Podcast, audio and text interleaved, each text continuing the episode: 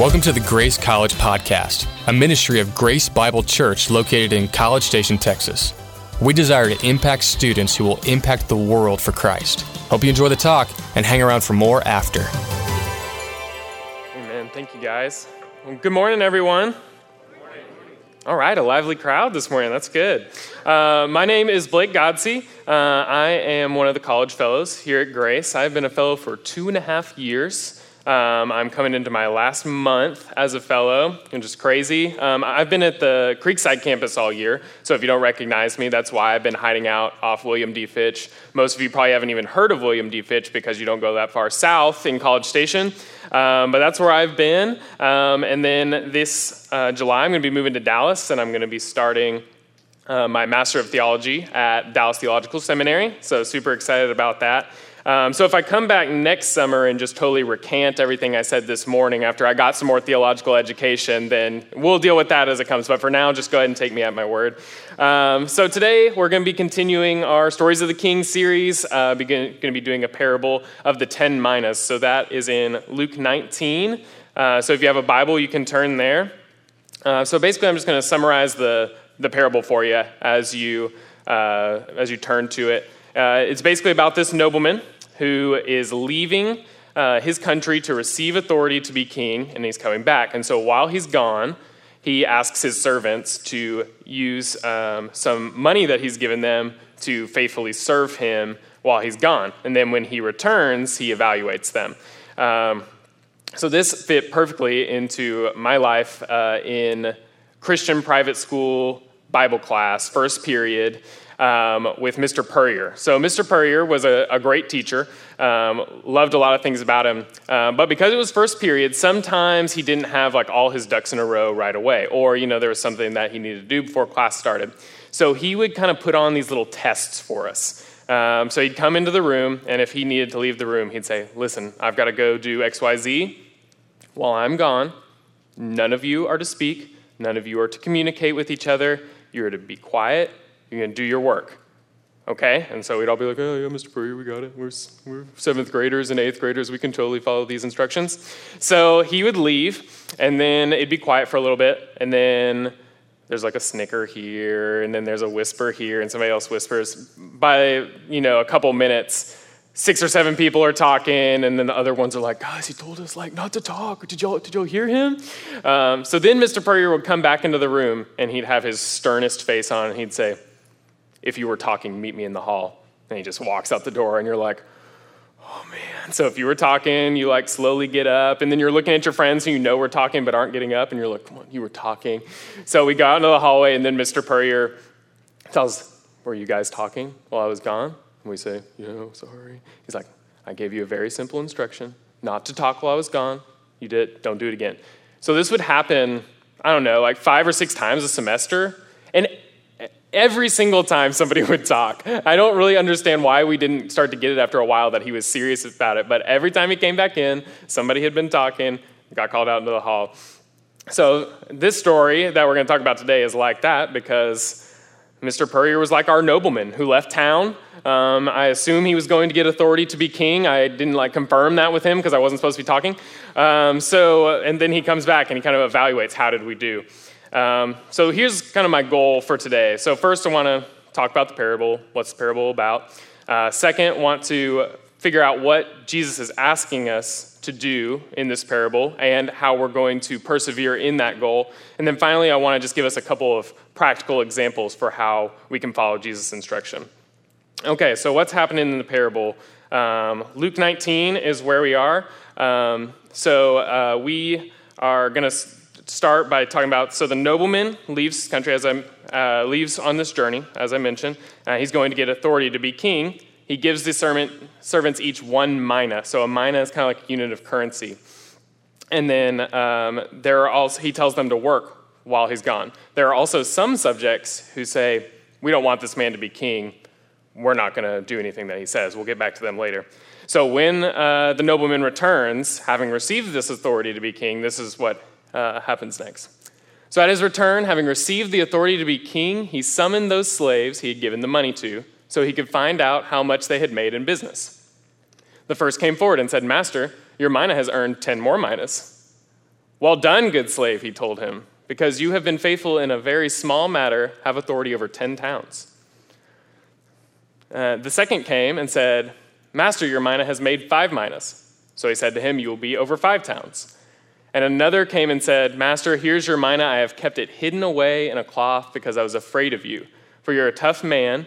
You collect what you didn't deposit and reap what you didn't sow. Okay, so the first one, he does great. He earns 10 minas with his one mina, so 10 times on his investment. And the second one, still a really good job, five times on his investment. The other one makes nothing. He doesn't even earn interest. Um, and the nobleman's very upset that he didn't do what he was supposed to do. So he takes away the mina from the one who is unfaithful, and he gives it to the one who is the most, most faithful. Uh, and then at the end of the parable, um, those subjects who refuse to have uh, the nobleman rule over them are killed. So we'll get back to that in a little bit as well. Um, so, in order to fully understand a parable, it's useful to be able to define your terms. So, what, uh, what are each of the things representing? So, here's our cast of characters. First, we have the kingdom. So, this um, is a part at the very beginning of the passage in verse 11. Uh, it says, As they were listening to this, he went on to tell a parable because he was near Jerusalem and they thought the kingdom of God was going to appear right away. So Jesus is with his disciples, they're going up to Jerusalem. He knows what they think is going to happen with the kingdom of God. They think he is going to go into Jerusalem, he's going to take the throne of Israel, and he is going to begin ruling right away. This is what they've had in their minds from the very time that they heard about the prophecies. This is what everybody expected Jesus to be. So he is basically kind of using this parable to tell them why what they expect is not actually what's going to happen. Um, so the thing is that he tells them parables, and sometimes he even tells them like explicitly, like the Son of Man is going to die. It seems to go just right over their head. For people who have followed Jesus for three years, they really don't understand Jesus very well. So this parable also is going to go right over their head. They're not going to understand. Um, but with hindsight, now as we look back over the you know misunderstandings of the disciples, we can understand that what Jesus is telling us um, is that the kingdom of God is something that's going to be established later on.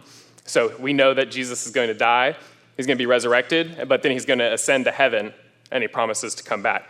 So that's what the kingdom refers to. So when the nobleman is coming, comes back, having received the authority to be king, for us, that's sometime in the future. That's when Jesus comes back, and we don't know when that'll be. So that is the noble, or that's the kingdom, and the next is the nobleman. The nobleman is Jesus. If you hadn't figured that one out already, he's the one who's going to receive authority to be king. Um, I like to imagine that he's being really obvious with this part when he's explaining to the disciples. He's like, and then the nobleman leaves to receive authority to be king later on. And they're like, oh, that's a cool story, Jesus. Thanks for telling it. I'm not sure what you mean. I'm not sure how that's relevant. But again, you know, he, I like to imagine he's being really obvious and they're still just totally clueless as to what's going on. But yes, so the, uh, the nobleman is Jesus in the story. And then we have the slave or servant, depending on your translation. Um, that represents uh, us, that represents believers. So those are the people that Jesus has entrusted um, uh, a certain gift, a certain uh, mina in the parable um, to work with while he's gone. So that represents us believers. Um, if you thought you were the nobleman at the beginning, I'm sorry to tell you that you are, in fact, just a slave or servant. So uh, you're going to have to knock yourself down a few notches, but it's okay. It works out pretty well for the good servants.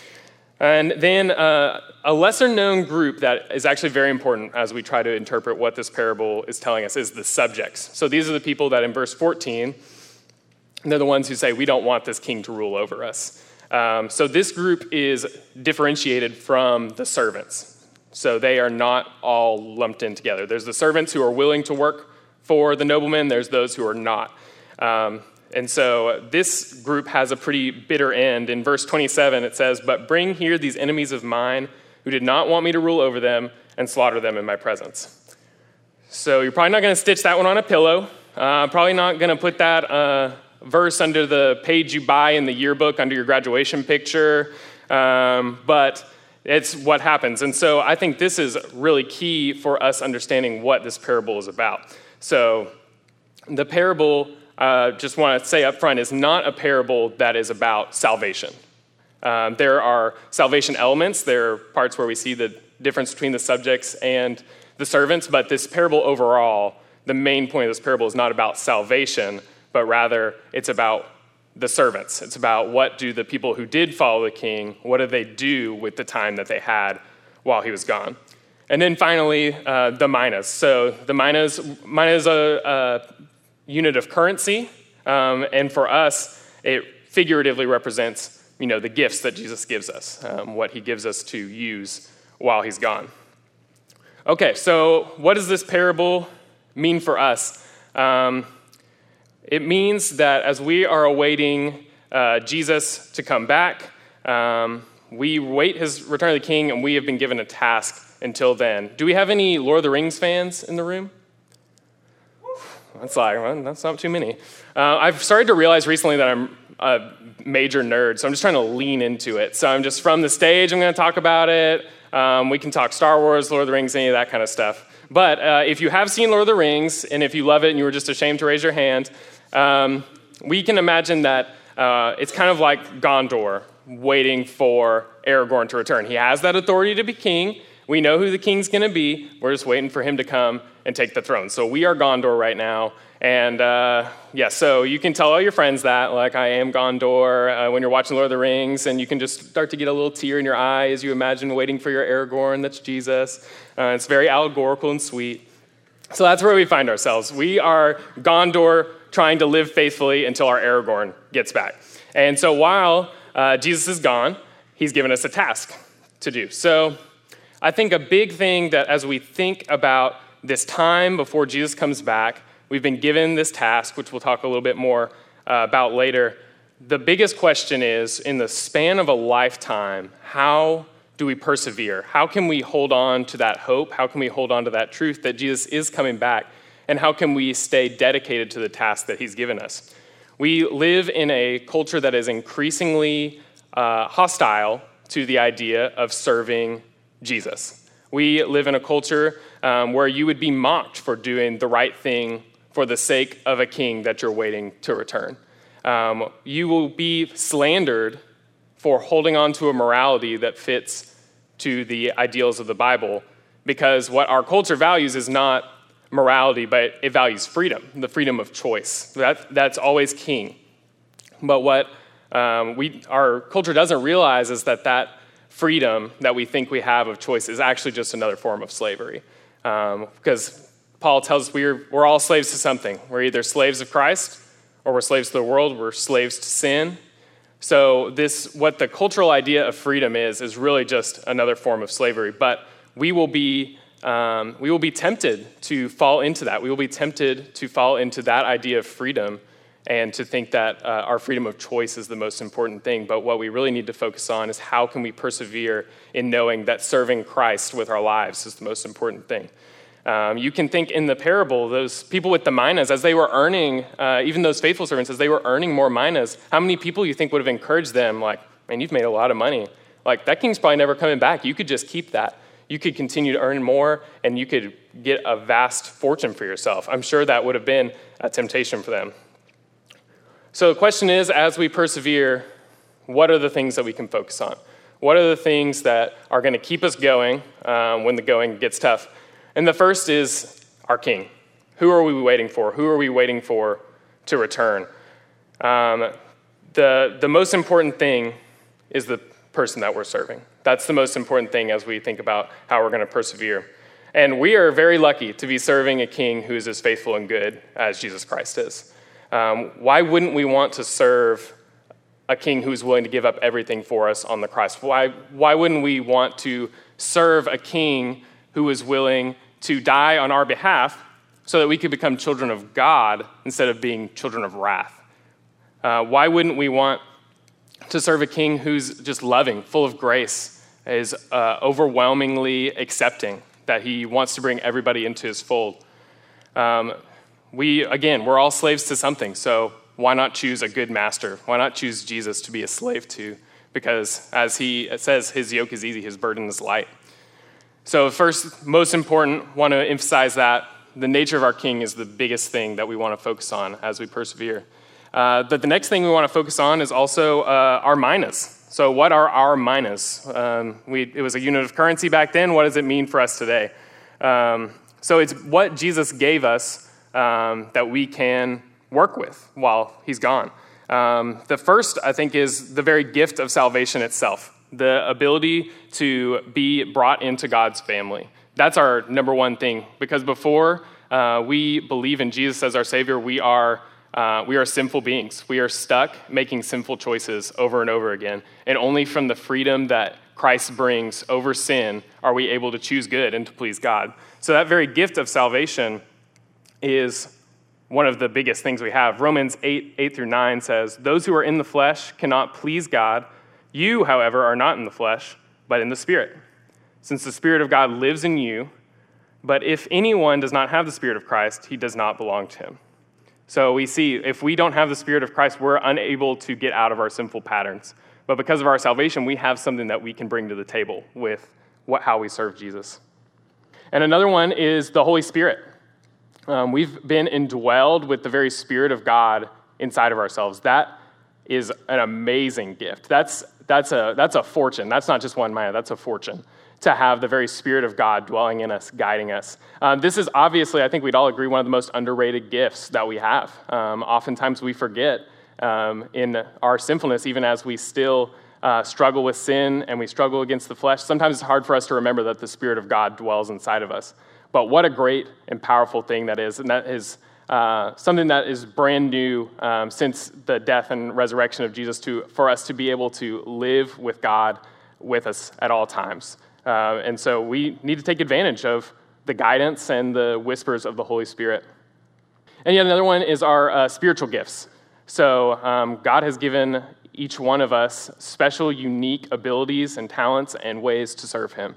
Um, so, your spiritual gift may be in evangelism, it may be in shepherding, it may be in teaching, it may be in service, it may be in um, taking care of others. There's so many different gifts. There's lots listed in the Bible. Um, you could probably even add some to that. Um, if you've never taken a spiritual gifts profile, I'd really encourage you like to, to look at one of those and see how God has geared you toward your own personal ministry, to see uh, how he can use you in what areas uh, that maybe you could serve that somebody else might have a lot of difficulty serving in, but that you're perfectly created for. Um, I'd really encourage all of you to look into that. So we've got our minas. So we've got uh, within that we have we have salvation, we have the Spirit, we have our gifts. Another way that we can persevere um, is through uh, the idea of reward. So I, I mentioned that this parable is not a parable about how to earn salvation. So your mina is not the life that you get that you get just by being created, and that if you live it well enough, then you get accepted. That's that's not what the Bible teaches. That's not what the whole of Scripture teaches. That's not what this parable teaches. Um, we know that um, salvation is by grace through faith, and that is the only qualification for entrance into the kingdom. However, the life we live still matters because, like the parable tells us, Jesus is going to come back. He's going to ask us, How did you spend your time? How did you use the gifts that I gave you? So, um, the idea of rewards is really uh, a big part of this parable. So, rewards are kind of something that we don't really understand. We kind of like, uh, what does a reward in heaven look like? Are there people that are better than other people in heaven? Um, should I really be focused on rewards? Is that a good heart to serve the Lord with?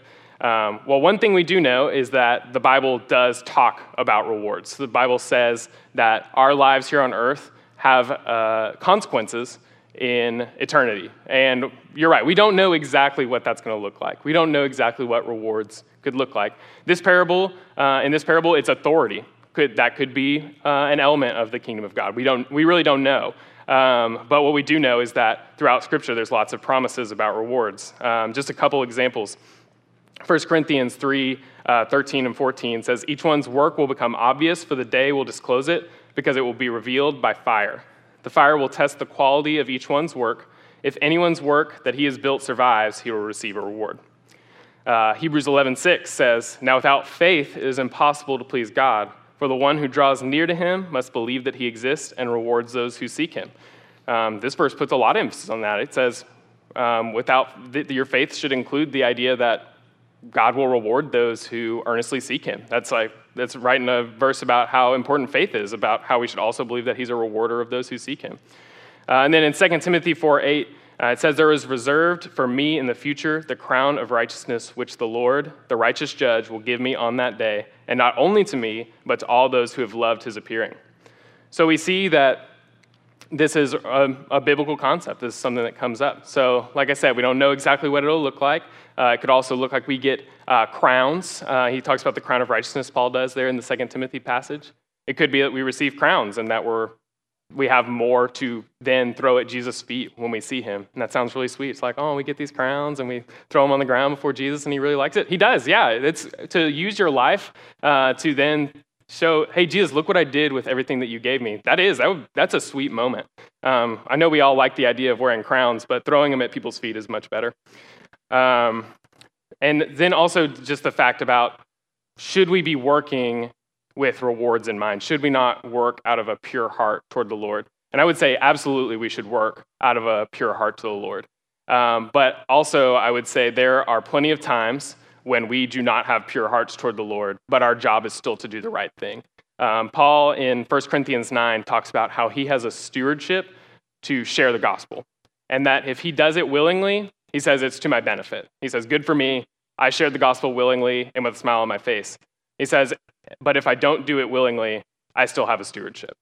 So it's kind of a little moment to like, even if I don't want to share the gospel, I'm still called to share the gospel, so that's what I should be doing. He's not going to wait for his feelings to catch up before he does what God wants him to do. So sometimes for us as humans, we need that little idea like, uh, I just really don't want to persevere in goodness. But you know what? I know that it's going to matter in eternity because the Bible has told me it's going to matter one day and that I will be rewarded for this. Sometimes I think that's a good mindset to have. If, if God didn't want us to have rewards in mind at all, he probably wouldn't have told us about them in the Bible. I think it's a legitimate um, way to sometimes motivate ourselves, though obviously we want to be striving after that pure heart for God um, and to serve Him out of that.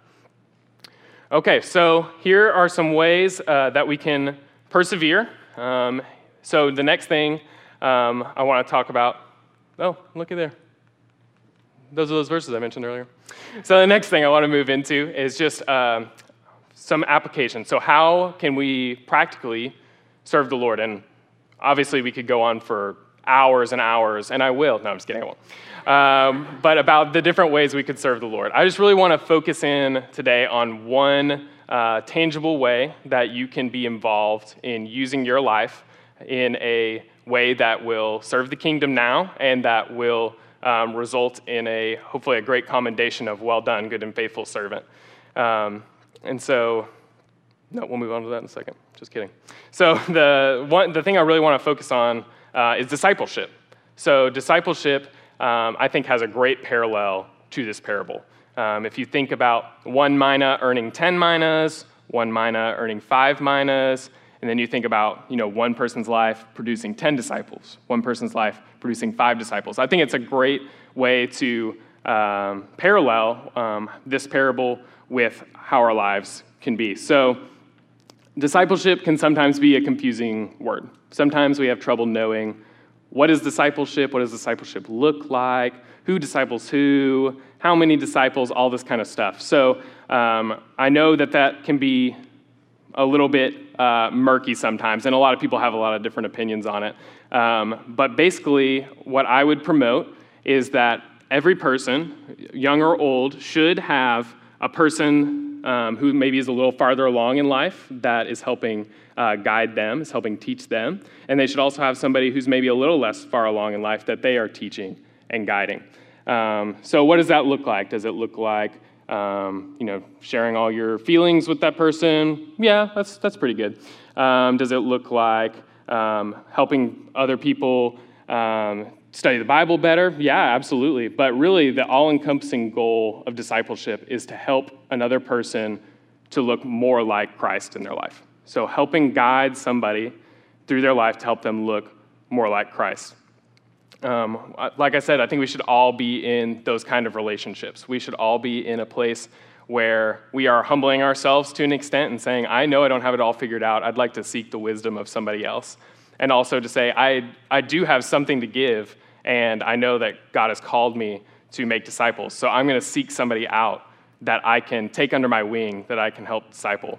Um, so this can look uh, like a lot of different things practically as well. Um, it can be um, mature believers um, working together in a discipleship relationship to just help each other grow to be even more still excelling still more in becoming disciples of Christ. Um, it can also look like evangelism, so um, making disciples from people who are not yet Christians, uh, making disciples from people who uh, currently are lost, but helping them not only know the truth of the gospel, but also helping them to continue to grow and mature in that faith.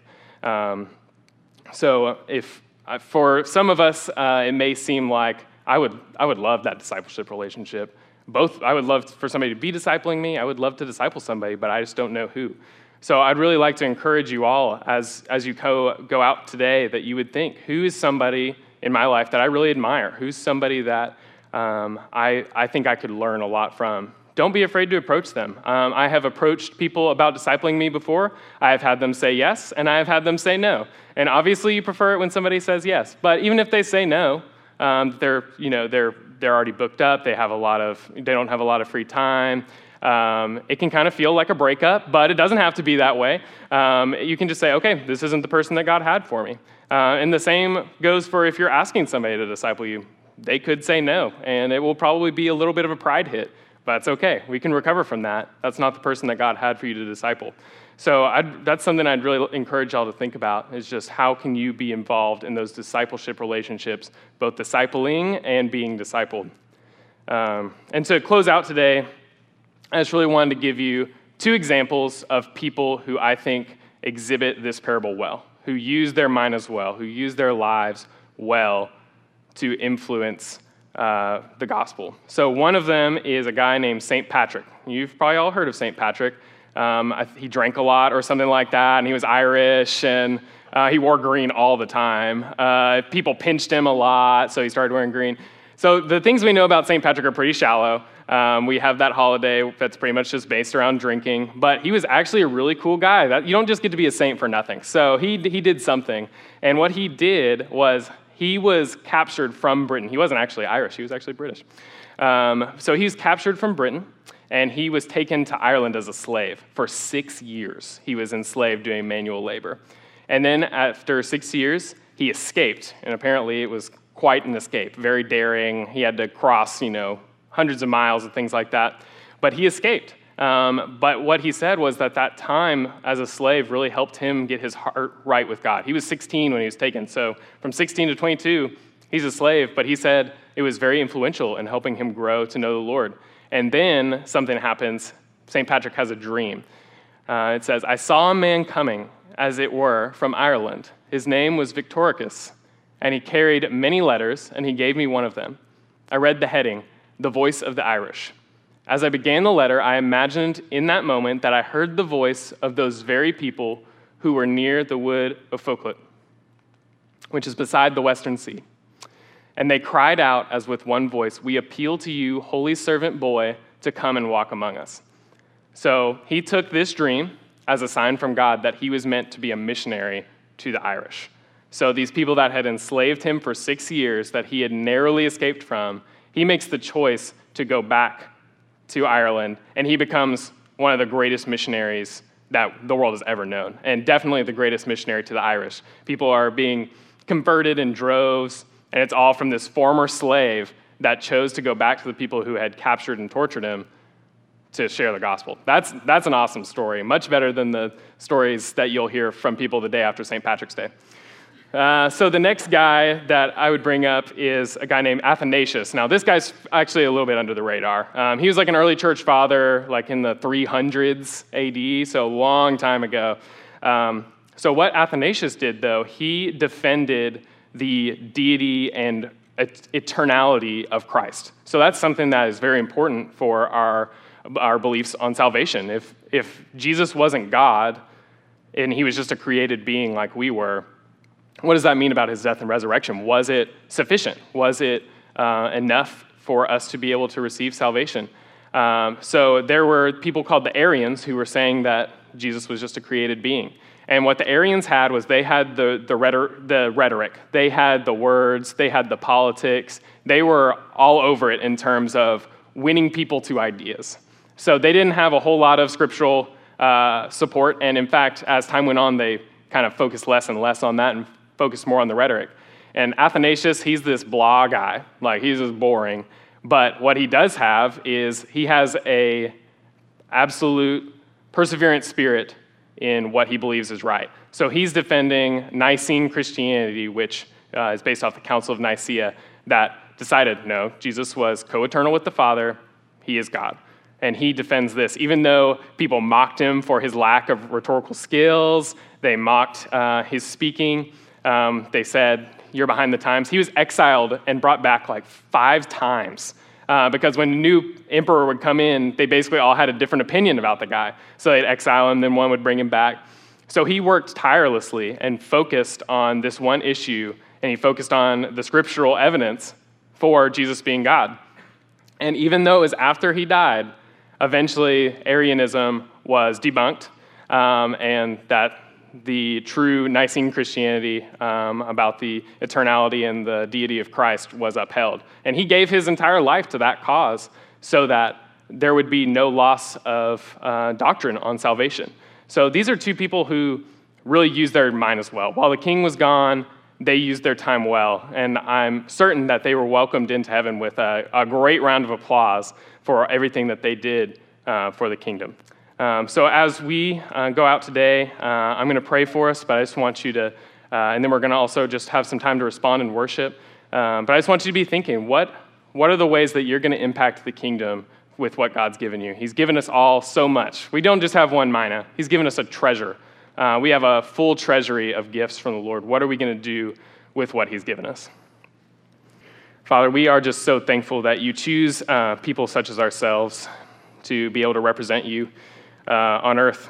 And we thank you that you are using um, just the good and the bad in us uh, for your glory. And we are just so grateful that um, you would see fit to use us. Uh, Lord, we just ask that um, you would just give us wisdom as we seek to serve you well. Um, that you would help us to seek out relationships in which we can be um, brought to know you better, to become more likely, like you, and that we can help others become more like you as well. Um, we also just ask that you would help us to persevere um, in times of hardship and doubt, um, in times where we don't want to do the right thing, but we know we're supposed to do the right thing, that you would just give us right perspective, that you would give us um, just the joy uh, that it is to, to be your sons and daughters, and just help remind us of that. Uh, we pray now as we respond to you in worship that you would just soften our hearts, uh, that you would speak to us, uh, and that as we go out from here, we would be just reinvigorated to serve you more.